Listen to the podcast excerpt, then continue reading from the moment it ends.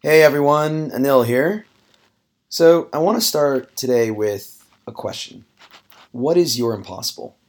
Now, it can be a challenge that is mental, spiritual, or physical.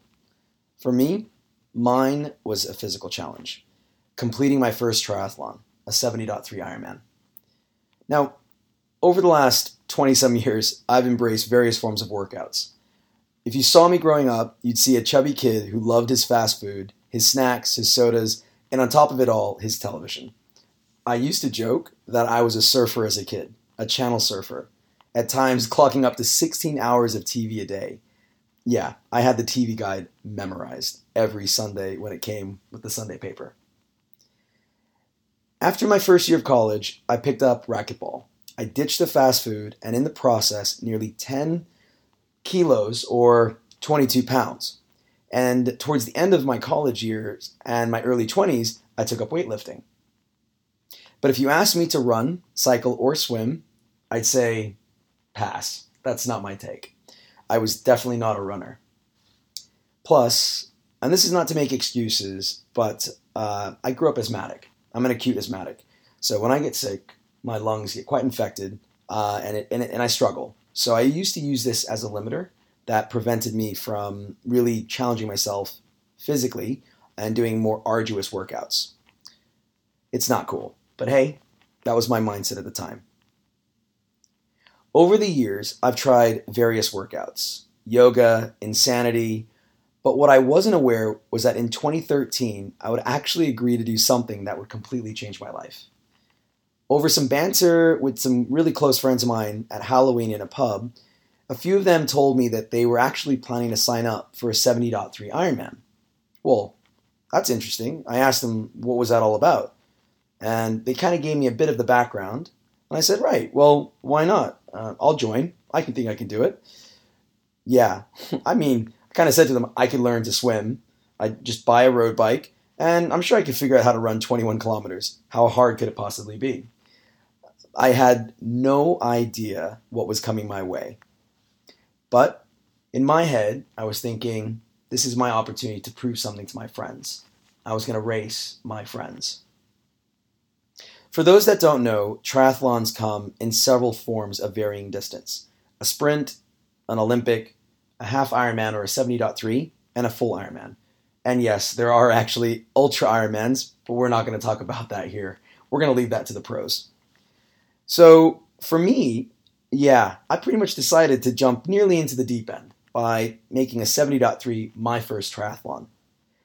Now, what was my thought process? Well, as I was talking to my friends, I thought, well, I I did complete a ten K run the year prior, and I was a bit hungover when I did it, but yeah, I managed it in an hour and six minutes. So, okay, what's doing an extra ten K on top of that?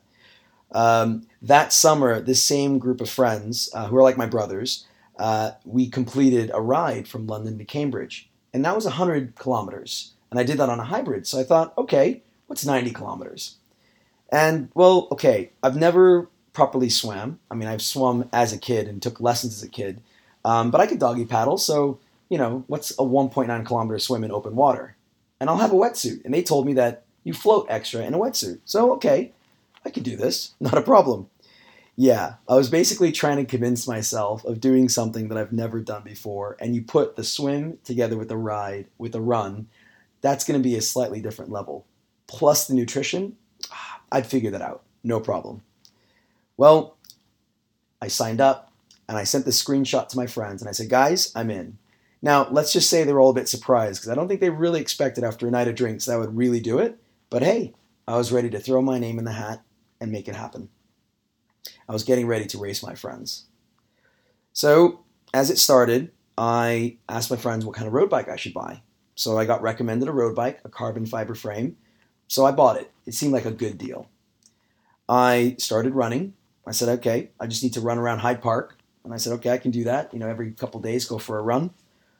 The swimming piece was a bit of a different one.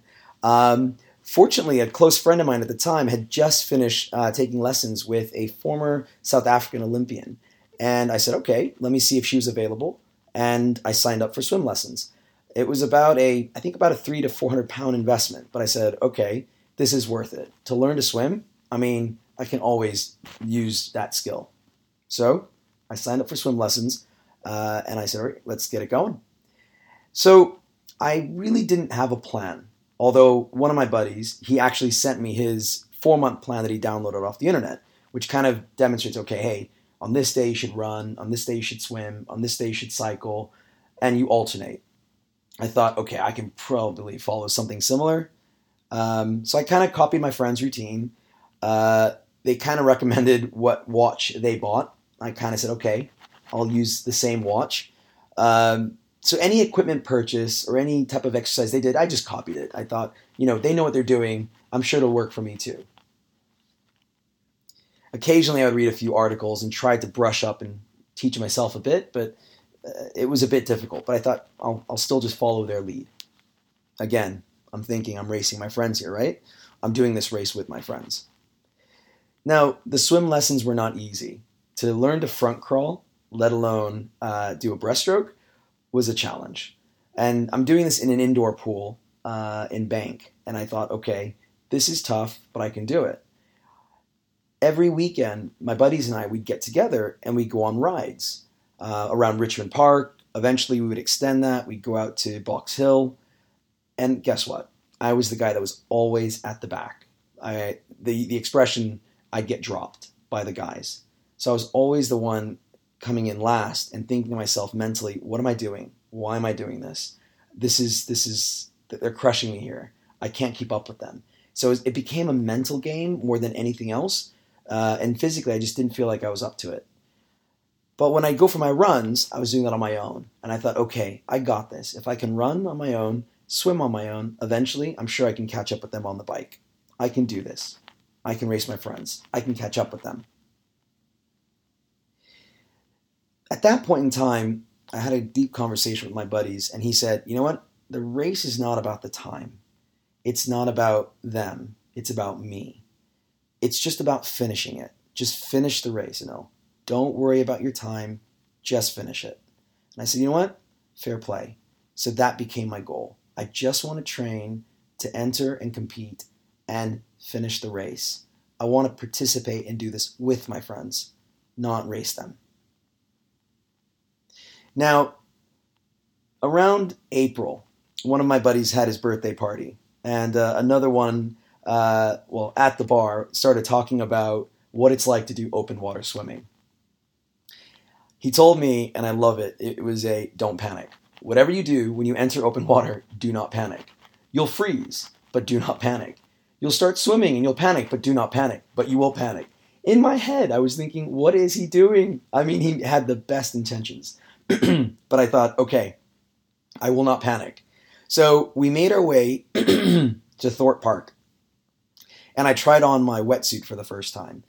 And yes, I made the mistake of putting my wetsuit on backwards. So, right, that was just a little taste of things to come.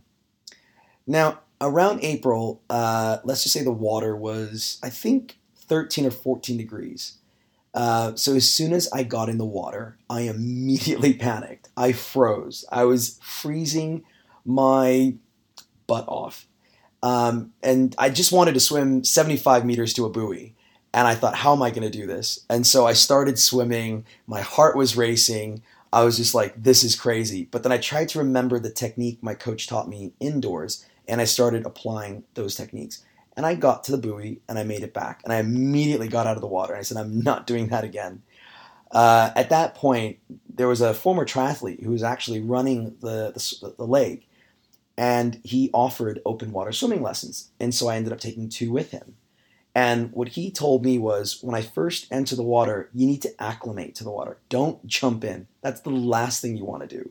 You want to put some water on your hands, brush some water on your face, put some water into your suit. And if you feel like you're going to panic, you Superman. You just spread your legs out, spread your arms out, and just float in the water and just breathe in and out. And honestly, that made a massive difference. So the other suggestion he gave was how to take the wetsuit off, because you need to do it quick, because as you come out of the water, you need to use the water to almost, you know, unzip the wetsuit, strip it off, and make your way to the transition zone. What happened was, as I was practicing this for the first time in front of my friends, I drop kicked, literally kicked both legs up at the same time and landed in front of everyone on my bum. Yeah, onto the pavement. And everyone was laughing. At first they were laughing and they were like, are you okay? I'm like, yeah, yeah, I'm fine. If anything, just a bruised ego. Um, so yeah, who would have thought you could stack it off a bike, maybe trip on a run. But yeah, during practicing taking off my wetsuit, I fell down on the ground. Yeah. Yeah, that was a bit of a revelation of you need to manage how you take off your wetsuit. But it's okay. At least I figured out how to take the wetsuit off properly. I didn't relent. We're now entering the middle of April, and the race was about four weeks away. Every morning, I went on an early morning run. I swam laps in the lap pool, and I did. I continued the rides with the guys. I may have been at the back, but I was getting the distance under my belt. I just wanted to make sure I had enough endurance to finish. That's it. It was all about finishing the race.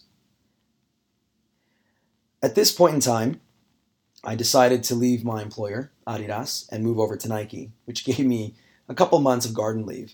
And I had two weeks of unadulterated time to just focus on training. So I continued to run, I continued to ride, and I continued to do my laps in the pool. And hurrah, in the pool, I finished my first nineteen hundred minute dis- sorry, nineteen hundred meter distance, and I did it in just under an hour. And I thought to myself, if I can do this in the pool under an hour without a wetsuit, I should be able to do the open water in under an hour. My confidence started to grow. I continued to do open water swims with my friends on the weekends. And again, my confidence continued to grow. I would breaststroke or, or doggy paddle at times, but I would find a way to find a rhythm back into front crawl as well. So again, I'm running, I'm swimming, I'm cycling, I'm getting it all down. Now, nutrition is a conversation for another day, but it is an important part of doing an Ironman.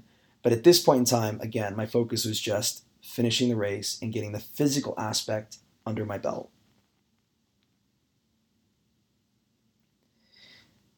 At this point in time, I realized that I'm an asthmatic, but I didn't have the strength in my legs or in my lungs.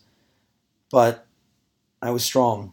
I was positive. I had a positive state of mind, and I was starting to build confidence and believe in myself. I can do this. I can complete this swim. I can complete this ride, and I can complete this run. At this point in time, I flew to Mallorca with my friends, and uh, I was nervous. I was thinking to myself, wow, this is it. This is where it's going to happen. You walk up and you see the Ironman building, the Ironman vehicle and all the, the flags, and you're thinking, okay, you see the finish line where they were setting it up, and you, you know that expression, sorry, that the phrase that they use when you cross finish line, so and so and so, so you are an Ironman. And I was thinking to myself, that's what I want to hear when I cross the finish line. I'm not racing. I'm just trying to complete the race. At this point, the morning arrived for the race. Now the race starts at around six thirty a.m. So you wake up at four a.m. and I called my mom. And fortunately in Denver, it was uh, she was still awake. And I asked her to do a prayer for me. Um, it's called the Manglik. And um, maybe I don't believe in the Manglik as much, but it was my opportunity to let my mom almost do something for me and be part of this experience. And so she did the Manglik for me. We all had our breakfast, something we all rehearsed over the couple days, getting ready for the race. You don't want to try a new breakfast the first day. So mine was yogurt and blueberries, a bit of eggs. You know, the, the room, the space was, we were all a bit apprehensive, a bit nervous, but we were all ready. Um, one of my friends, Eduardo, he uh, showed up the night before from the U S. He barely made his flight. He barely made the time to check in his bike. And he, this is a, a side story, but we were waiting for him to land and show up to check in his bike. And at seven thirty, he literally jumped out of the cab and was running towards the check-in. And I remember looking at the security guard saying, please let this guy in. He's trained the entire year for this. Do not let it come down to these two minutes. And the guy relented and let Eduardo in to check in his bike. But what you don't know is Eduardo had bronchitis. He was really sick. He had a fever and he was coughing all night. So that morning before the race, he was my hero. The guy woke up, he had his breakfast, and he was going to race, even though he had a cough and a cold and probably a fever. We'll come to that, though, during the run portion. So we all set up, got our wetsuits on, got out of transition, and the gun went off. Running into the water was one of the most chaotic moments I will ever remember. Oh my God.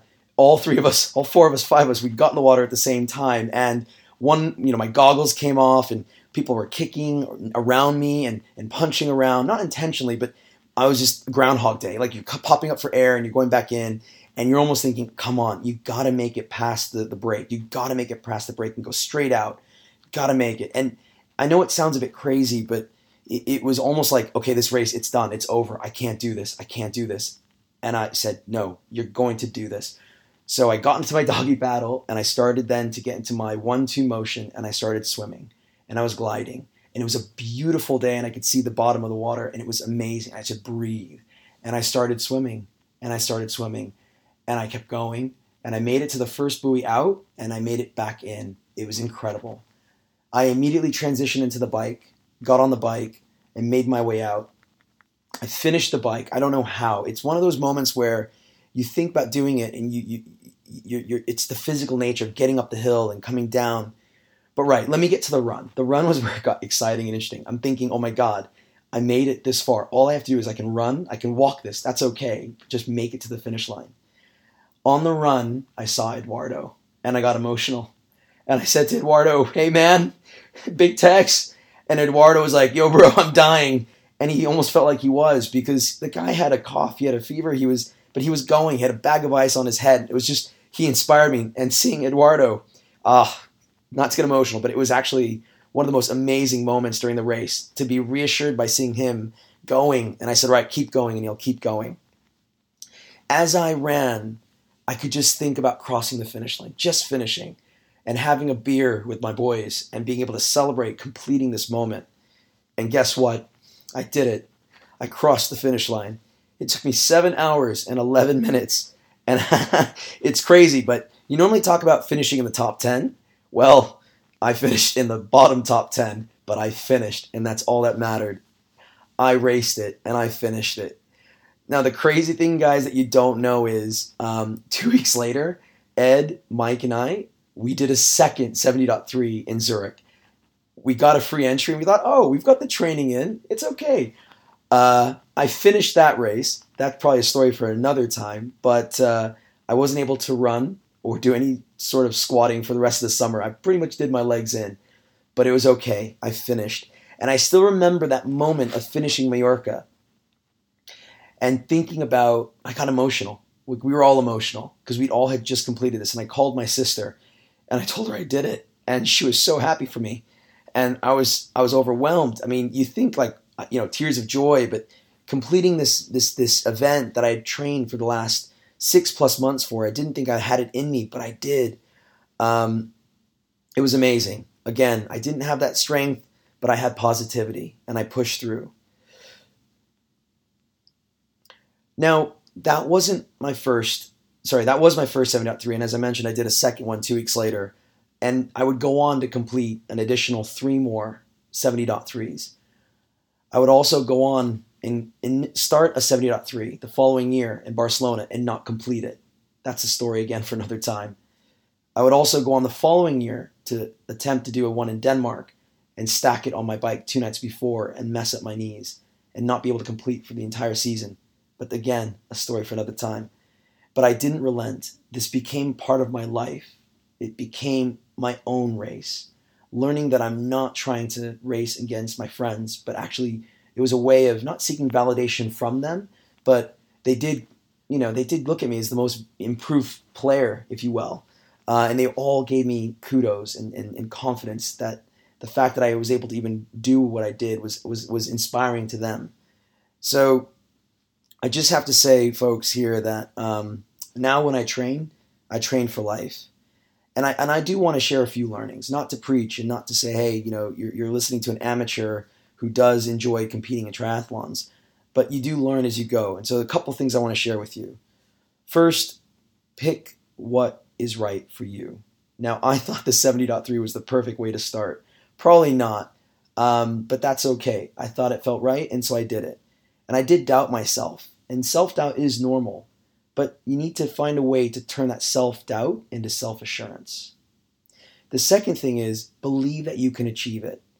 you know, find a happy place. Find a way that when you're training, you actually believe in what you're doing and why you're doing it. You're doing it for reasons that are important for you.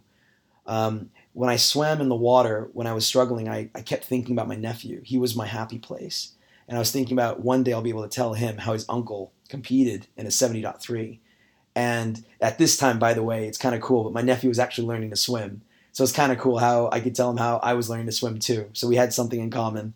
Maybe he had a few years, uh, probably a head start on me when he does his first triathlon, if he chooses to do one. The third learning, make exercise a lifestyle. You can share a goal with someone else. I shared this goal with my five other friends, but at the end of the day, your approach will be different. You'll share the goal, but you'll have a different approach. And that's what I think matters to what should matter to you. So share the goal, but find an approach that suits you. And research. That's my fourth learning. You know, you can rely on others and share your learnings with others, but you need to do your own. You need to understand, again, what works for your body, what works for your mind, what works for your soul, uh, what suits best for you, what, what's your budget, how much do you want to spend. But believe that what you'll do will actually work for you. Um, and, and learn from others. And it's okay to copy others. There's a reason why, you know, companies make the same product, you know, it's because they want to sell multiple units of it. So, hey, don't feel shy if you're, if you're borrowing or copying someone else's uh, equipment, but make sure it's in your budget, make sure it's right for you. But the most important one, you heard me say that this started out as my own race. Sorry, this started out as, you know, I'm racing my friends, but at the end of the day, it was my own race. I was racing my own mind, my own body, my own spirit. And that's something that's powerful for me. Anytime you take on a new ta- a challenge or a new task, a new impossible for yourself, it's it's something that's important for you. So remember, it's your own race. And you can run at your own pace. You can train at your own pace. You can learn at your own pace. It's your own race. So it's kind of amazing. A simple chat and conversation at a pub over a few beers has completely changed my life. Here I am now. All I can do is encourage you to take that first step because you never know where it will lead you, but it will always lead you forward. Embrace the invitation to train, to learn something new. Pick your own journey and see where it takes you. But no matter what you pick and choose, make sure you enjoy it because that's something that you should enjoy for yourself and not do it for the sake of others or to prove yourself to others. People do call me crazy when I tell them what I do. I tell them that I train. I tell them that I do triathlons. And they call me crazy. And I love it. I am smiling on the inside anytime I tell them about it. I do it with modesty and humility because I'm not your over uh, your your competitor. But in the last Five years, six years since I've been doing these triathlons, every year I've tried to find a new goal. I actually returned to Mallorca in twenty nineteen, five years later, to compete in the same event. And guess what? I finished the event in fifty minutes less time than the prior year, six hours and twenty-two minutes. That was incredible for me. It shows me that every year I was getting better. I was getting stronger mentally and physically and spiritually. I now actually call these trips that I take with my friends athletic tourism. And I love that in my life, I have on-season and off-season training periods. Who would have thought this chubby little channel surfer from Denver, Colorado would one day become a triathlete? We train each day because we're training for life. I invite you to embrace that challenge, to find your own impossible and make it possible for you. There's more to come, and there's more to share. But until then, I want to thank you all for listening. Have an amazing week, and look forward to catching up with you guys again soon. Big hugs. Take care.